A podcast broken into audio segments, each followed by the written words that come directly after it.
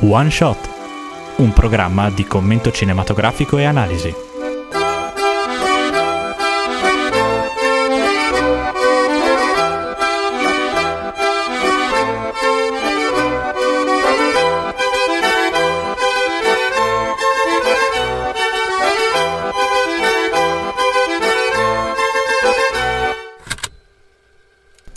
E ben ritrovati ragazzi, ci appunto ritroviamo all'interno di questo orario alla quale devo ancora un pochino abituarmici, almeno Edoardo forse è un po' come me, già Andrea è all'interno... Ma per me essendo tutto nuovo alla fine, un orario vale l'altro. Beh dai, e tu Edo cosa dici? Ma come dice lui, un orario vale altro alla fine. Non è che cambi molto in sostanza. Ma vabbè dai ragazzi, era giusto per fare un po' di conversazione. All'interno di questi bunker ci siamo barricati dentro... La nostra radio è diventato un presidio. Un Ma bunker vabbè. di compensato è una cosa Sì, bellissima. vogliamo insonorizzare un pochino la cosa, non so se funziona bene, però dai, ci abbiamo provato. Ma bando alle ciance o ciancio alle bande, vogliamo iniziare con il film di questa settimana, che come vi abbiamo annunciato la scorsa è Her o lei, diciamo come a seconda della traduzione, vero? Esatto, il film è stato tradotto in lei in italiano perché Hair non suona così tanto bene, diciamo. Il regista Spike Jones ha vinto l'Oscar per il migliore sceneggiatore originale e mm, Che è un premio molto ambito, appunto. Esatto, è un premio molto ambito soprattutto nei registi. E um, un altro ruolo molto interessante sono i due personaggi principali. Praticamente si parla di Joaquin Phoenix nel ruolo di Theodore Twombly e Samantha, la conturbante Scarlett Johansson. Eh, che è originale pensare il fatto che non la vediamo neanche, ma poi dopo vi spieghiamo eh, con la trama che cosa intendiamo veramente per non vedere completamente questa magnifica donna. Comunque adesso ascoltiamoci una clip del film. Ho perfino una nuova amica. Io ho un'amica. e la cosa assurda è che un sistema operativo Charles l'aveva abbandonata, invece lei. lei. Lei è assolutamente favolosa e sveglia. Lei non vede tutto o bianco o nero. Lei vede una serie di sfumature e sta aiutando me a esplorarle. Abbiamo legato veramente in fretta. Capisci? All'inizio pensavo che era per via di come li programmano, ma. Non credo sia questo il caso. Ad esempio, conosco uno che col suo S ci ha provato e l'OS non ne ha voluto proprio sapere. Eh, Sì, l'altro giorno leggevo che le relazioni romantiche con gli OS sono statisticamente rare. Sì, lo so, ma io conosco una donna in questo ufficio che sta con un OS e il fatto assurdo è che non è neanche il suo. Ha corteggiato l'OS di un'altra e... Eh, ah, forse sono strana. È strano, vero? Legarsi a un OS? No, puoi dirmelo, è strano. per me non è strano. In realtà la donna con cui sto, Samantha, non te l'avevo detto, ma lei è un OS. Davvero? Tu stai con un OS e dimmi com'è. Fantastico a dire il vero. Sì, Sì, voglio dire... eh, mi sento molto vicino a lei. Quando parlo con lei è proprio come se fosse accanto a me, capisci? E per esempio la notte quando siamo a letto e le luci sono spente, mi sento coccolato. aspetta. Cioè, fate sesso? Ecco, comunque avrete capito più o meno che si sta parlando di un mondo non troppo lontano dal nostro, ma comunque nel futuro. E infatti il film è ambientato nella Los Angeles del 2020. Madonna, sembra dietro l'angolo adesso che ci penso. In ogni caso, appunto, la storia è di questo Theodore che eh, è appena uscito dalla sua prima relazione amorosa abbastanza lunga, insomma, dal suo primo matrimonio. Ed è da un anno che appunto è single. Il suo lavoro è quello di scrivere delle lettere tra delle persone, una sorta di corrispondenza che eh, ris- faccia riscoprire il sentimentalismo, possiamo dire così, in eh, una relazione. E lavoro molto particolare, ma appunto lui non lo fa appunto come una vera e propria persona, cioè lo fa come una passione, ma è triste, si sente solo e quindi in questa sua solitudine cerca di trovare conforto nell'installazione di un sistema operativo che appunto è una specie di shop ass- non di shop assistant, scusatemi, una specie di assistente sul lavoro che ha la voce di una donna. E questo assistente appunto instaura una vera e propria relazione con questo Theodore, che si chiama appunto Samantha, l'assistente, scusate se non l'ho detto, e, e e i due si innamorano, sembra incredibile, ma è così intelligente questa intelligenza artificiale che può provare dei sentimenti, può provare delle emozioni. E quindi i due si mettono assieme e mandano avanti una particolare vita di coppia. Insomma, loro non si vedono, non si relazionano, quindi è molto particolare. Hanno degli alti e bassi, ma alla fine appunto la cosa non va in porto per motivi che poi appunto vi spiegheremo più avanti. In ogni caso i due si lasciano e Theodore torna da, a relazionarsi con gli esseri umani, possiamo dire così, dopo un periodo di chiusura verso il mondo abbastanza significativa. Se appunto non consideriamo la sua amica Amy e il, la sua moglie, che, sua moglie, la sua ex moglie, che ha incontrato per definire le pratiche del divorzio. Quindi appunto è uno scenario un po' particolare, vicino e lontano a noi nello stesso tempo e ci ha dato molto da pensare. Ma cambiando invece discorso, andiamo un po' a parlare nell'ambito delle curiosità. Infatti, inizialmente la voce pensata per Samantha, appunto l'OS, che è l'acronimo di Operation System, venne affidato a questa Samantha Morton, però alla fine della, della, produzione della pellicola il regista non era per niente convinto della voce di appunto questa Samantha e decise quindi di rifare tutto il doppiaggio da capo con la voce di Scarlett Johansson che poi sarà la voce che sentiremo ovviamente solo nella versione inglese, non in quella italiana. Inoltre possiamo vedere che durante tutto il film vi sono numerose riprese aeree, riprese dall'alto di questa città, di questa ipotetica Los Angeles del 2020. Ma se guardiamo con uno sguardo più attento questa città, noteremo che per esempio i cartelli sono in cinese e le fermate della metro sono in cinese, quindi questo possiamo dire che sia un piccolo forse errore di regia perché la città appunto non risulta essere Los Angeles, quindi non una città americana. Inoltre, durante la visione di questo film, ho notato specialmente che l'utilizzo del colore era una cosa che non era lasciata al caso. Infatti, questi colori che vengono usati sono colori spesso caldi, molto possiamo dire amalgamati fra di loro, infatti sono spesso giallo o rosso, combinazioni di entrambi, e questo mi ha particolarmente ricordato, per così dire, il Gran Budapest Hotel, perché questo uso dei colori, infatti, l'avevo notato soltanto in, appunto nel Gran Budapest Hotel, questo magistrale uso nel colore e anche nel, proprio nell'amalgamarli fra di loro e per darci questa sensazione un po' di bellezza e di felicità. Ma lo sapevate che le scene in appartamento sono state girate in un vero appartamento al 34 piano e per avere la giusta luminosità hanno piazzato dei grandi specchi alla piattaforma di atterraggio per elicotteri del palazzo accanto per sfruttare tutta la luce naturale possibile, senza utilizzare assolutamente nessun tipo di uso artificiale.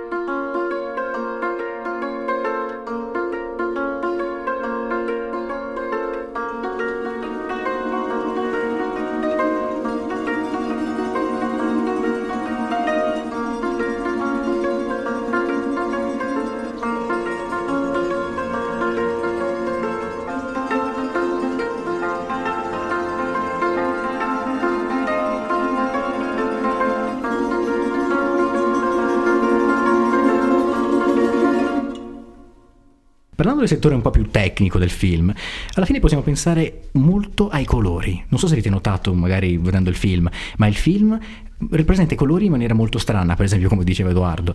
E per esempio l'ho notato in una scena molto particolare, quando lui è lì sulla sua scrivania, quando la telecamera si avvicina piano piano mentre lui sta dettando una delle sue lettere, che sulla scrivania appese ci sono delle piccole forme geometriche che sembrano dodecaedri oppure comunque delle forme geometriche tridimensionali e per ogni colore, cioè perdonate, ma per ogni lato c'è un colore.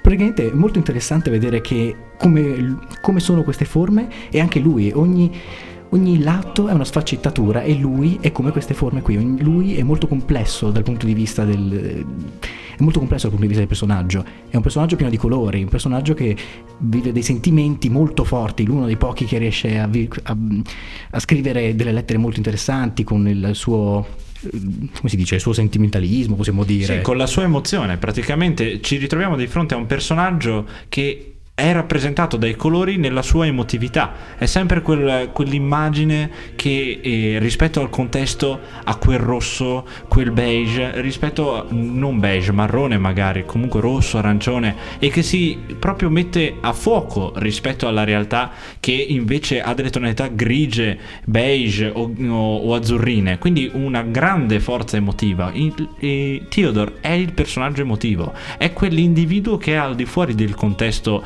tecnologico e che è eh, praticamente incompreso. Cioè lui ha reso la sua mh, caratteristica, la sua peculiarità, la sua- il suo essere emozionale un lavoro. Però non è questa la sua vera natura. Cioè lui vorrebbe semplicemente sentirsi ascoltato, sentirsi apprezzato, sentirsi apprezzato come persona che ha dei sentimenti e che prova gioia e prova dolore come, o solitudine come tutte quante le altre persone. Che però pare che abbiano dimenticato questo aspetto qua. È per questo che noi lo vediamo come un punto luminoso in mezzo a quello che è il mondo del futuro. E possiamo dire che la luce insieme al colore ha un ruolo ancora più importante all'interno di questo film. Avrete notato sicuramente che insieme a questi pastelli troviamo anche dei raggi luminosi che poi abbiamo scoperto appunto fatti con questi specchi come dicevamo nelle curiosità. Però che cosa vogliono significare? Se avete notato e avete guardato bene, sono presenti grandi fasci di luce soltanto ed esclusivamente in momenti in cui Theodore si sente amato e sente di poter amare. Quindi quando sta con Samantha oppure quando ha i flashback di- con sua moglie. In questi momenti qua la luce rappresenta l'amore che entra nella vita del- di Theodore, l'amore e la sua gioia di vivere, cioè come se tutto acquistasse un significato, come se tutto diventasse più luminoso, sapido. E questo sicuramente è un qualcosa che la luce sa comunicare molto bene. Un'altra cosa molto interessante di questo film che ho notato durante la visione appunto di questa pellicola è l'utilizzo del focus e quindi della macchina da presa.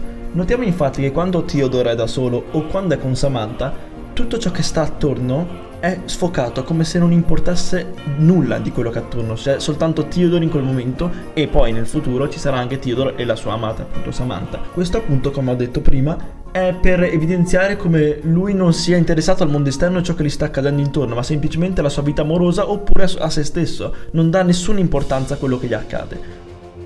Inoltre notiamo come la musica sia effettivamente inesistente quando lui è da solo o quando lui parla con Samantha. Proprio cioè il- questa estraneazione dimensionale di qualunque tipo di senso, l'udito, del- della vista, è veramente percettibile in questo film perché ci manca proprio tutti questi sensi. Noi sentiamo solo il dialogo tra questi due accompagnato da niente. Abbiamo soltanto un piccolo accompagnamento musicale quando per esempio Samantha compone queste bellissime canzoni d'amore molto melodiche oppure quando loro due come una, proprio una bella coppia tipo per esempio al parco si mettono a cantare assieme con queste bellissime canzoni e danno questo momento di spensieratezza appunto che fa molto piacere per esempio alla visione. Non so se avete notato, ma soprattutto nelle scene di felicità, diciamo, del personaggio, cioè il tono giallo è un colore preponderante. Non so se avete visto, ma quando per esempio escono Theodore e Samantha e mm, vanno in giro per la città e incontrano questo- questa rappresentazione di questo aereo, questa statua in mezzo alla piazza, eh, io ho notato questo colore preponderante del giallo. Poi anche quando per esempio vanno in spiaggia, ovviamente la spiaggia, il sole, il mare, il giallo è sempre un colore molto preponderante. Quindi mi sembra un- comunque un fattore molto interessante della scelta del regista. Inoltre, se da un lato vediamo che il regista sa usare magistralmente il colore e sa creare delle incredibili sensazioni solo cambiando le sue tonalità e utilizzando anche la luce, notiamo che anche il suo uso magistrale del buio, del- dell'assenza di colore, è veramente azzeccato in questo film. Lo abbiamo solo una volta in realtà, quando per la prima volta i due si incontrano e hanno effettivamente un rapporto affettivo, possiamo dire un rapporto, non si dice carnale perché purtroppo non c'è il contatto fisico, però insomma simulano l'atto sessuale in sostanza. E questa scena è bellissima perché non servono immagini, infatti lo schermo diventa nero per circa 10-15 secondi e noi praticamente siamo lì a sentirci questi... Gemiti. In effetti questi gemiti appunto mi hanno messo abbastanza in imbarazzo perché stavo guardando il film da solo a casa e c'erano questi gemiti che provenivano dalla stanza e quindi un po' imbarazzo in sostanza. E questa scena anche notiamo che è molto simile a una scena che vediamo proprio all'inizio del film quando sempre lui torna a casa e decide tra virgolette di rilassarsi chattando con questa gattina Gattina sexy. Grazie Andrea, il nostro esperto sessuologo, complimenti. Anche no, posso chiederti.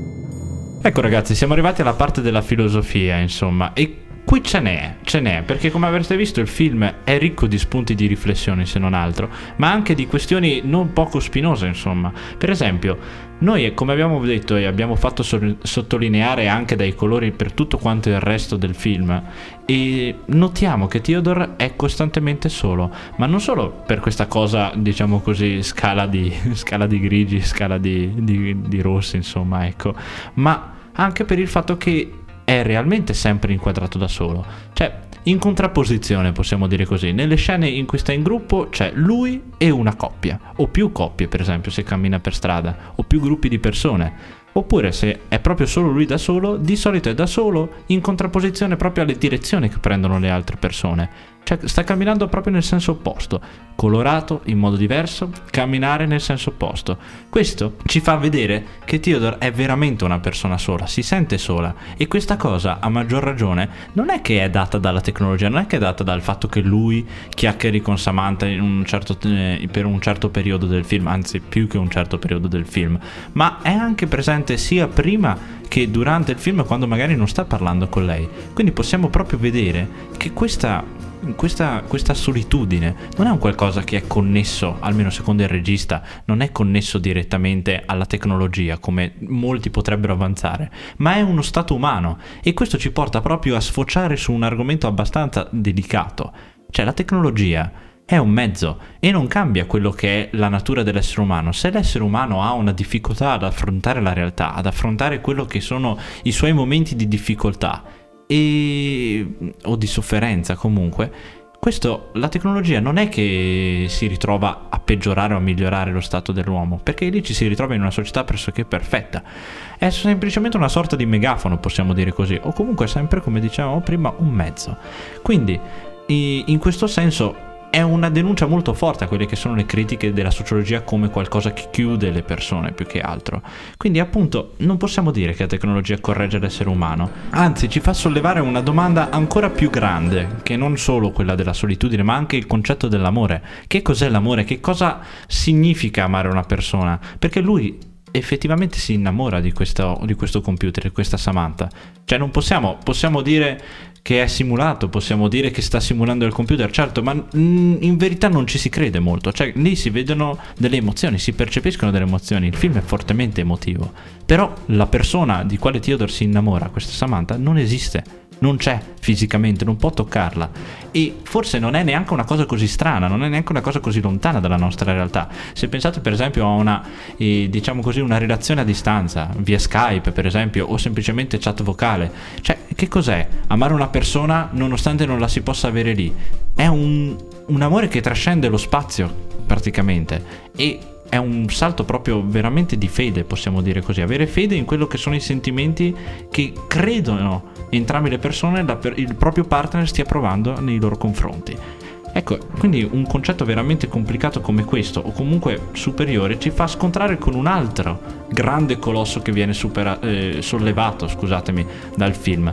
Cioè, cos'è che dovremmo veramente perseguire? Quello che desideriamo o quello di cui abbiamo bisogno, perché Theodore più volte si trova a scontrarsi con una cosa di questo tipo. Allora, quello che, dese- quello che desideriamo, Theodore desidera l'amore, desidera avere una compagna, desidera stare con una persona e che questa cosa sia perfetta, che lui sia perfetto è un desiderio enorme ed è anche un desiderio non eh, diciamo di conquista, ma sempl- anche abbastanza mh, mm, mm, diciamo semplice, ma romantico a-, a, suo modo, anzi non a suo modo, proprio romantico. E quindi di conseguenza ci ritroviamo di fronte a questo desiderio, però il suo bisogno in realtà è un altro, il suo, bis- il suo bisogno può anche essere semplicemente carnale, vedere questa donna, toccare questa donna, stare con una donna, cosa che all'inizio fa veramente molta fatica a superare all'interno di questa relazione con Samantha. Infatti poi Samantha non è che è e, diciamo così completamente estranea a questo discorso, anzi tutt'altro Samantha è proprio una persona in questo senso, perché entrambi all'interno di questo film hanno un percorso di crescita.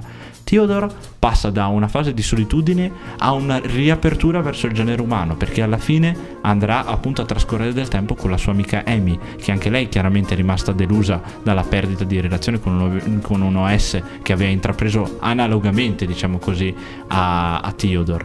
Ma anche Samantha si evolve da quello che è il suo stato primordiale, perché da una prima fase in cui impara a provare delle emozioni, passa ben oltre questo concetto, capisce le potenzialità della sua mente, capisce quanto la sua mente può espandersi e quanto può essere in contatto col mondo.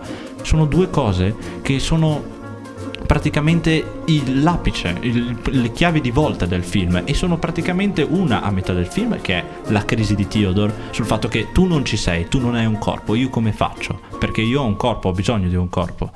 E il secondo, la crisi di Samantha, tu non puoi avere le possibilità che ho io, perché io posso raggiungere l'infinito volendo in un certo modo, io posso espandermi all'infinito. E questo ci fa scontrare con quello che è veramente la realtà delle cose. Theodore torna a bomba proprio nella realtà e ci si deve scontrare con una durezza tale che ci lascia quasi senza parole. Non si può scegliere veramente cosa vogliamo. In un certo senso desideriamo delle cose, però dobbiamo anche confrontarci con la nostra natura, con quello che siamo. Non dobbiamo mai dimenticarci che cosa siamo veramente. Pesantino.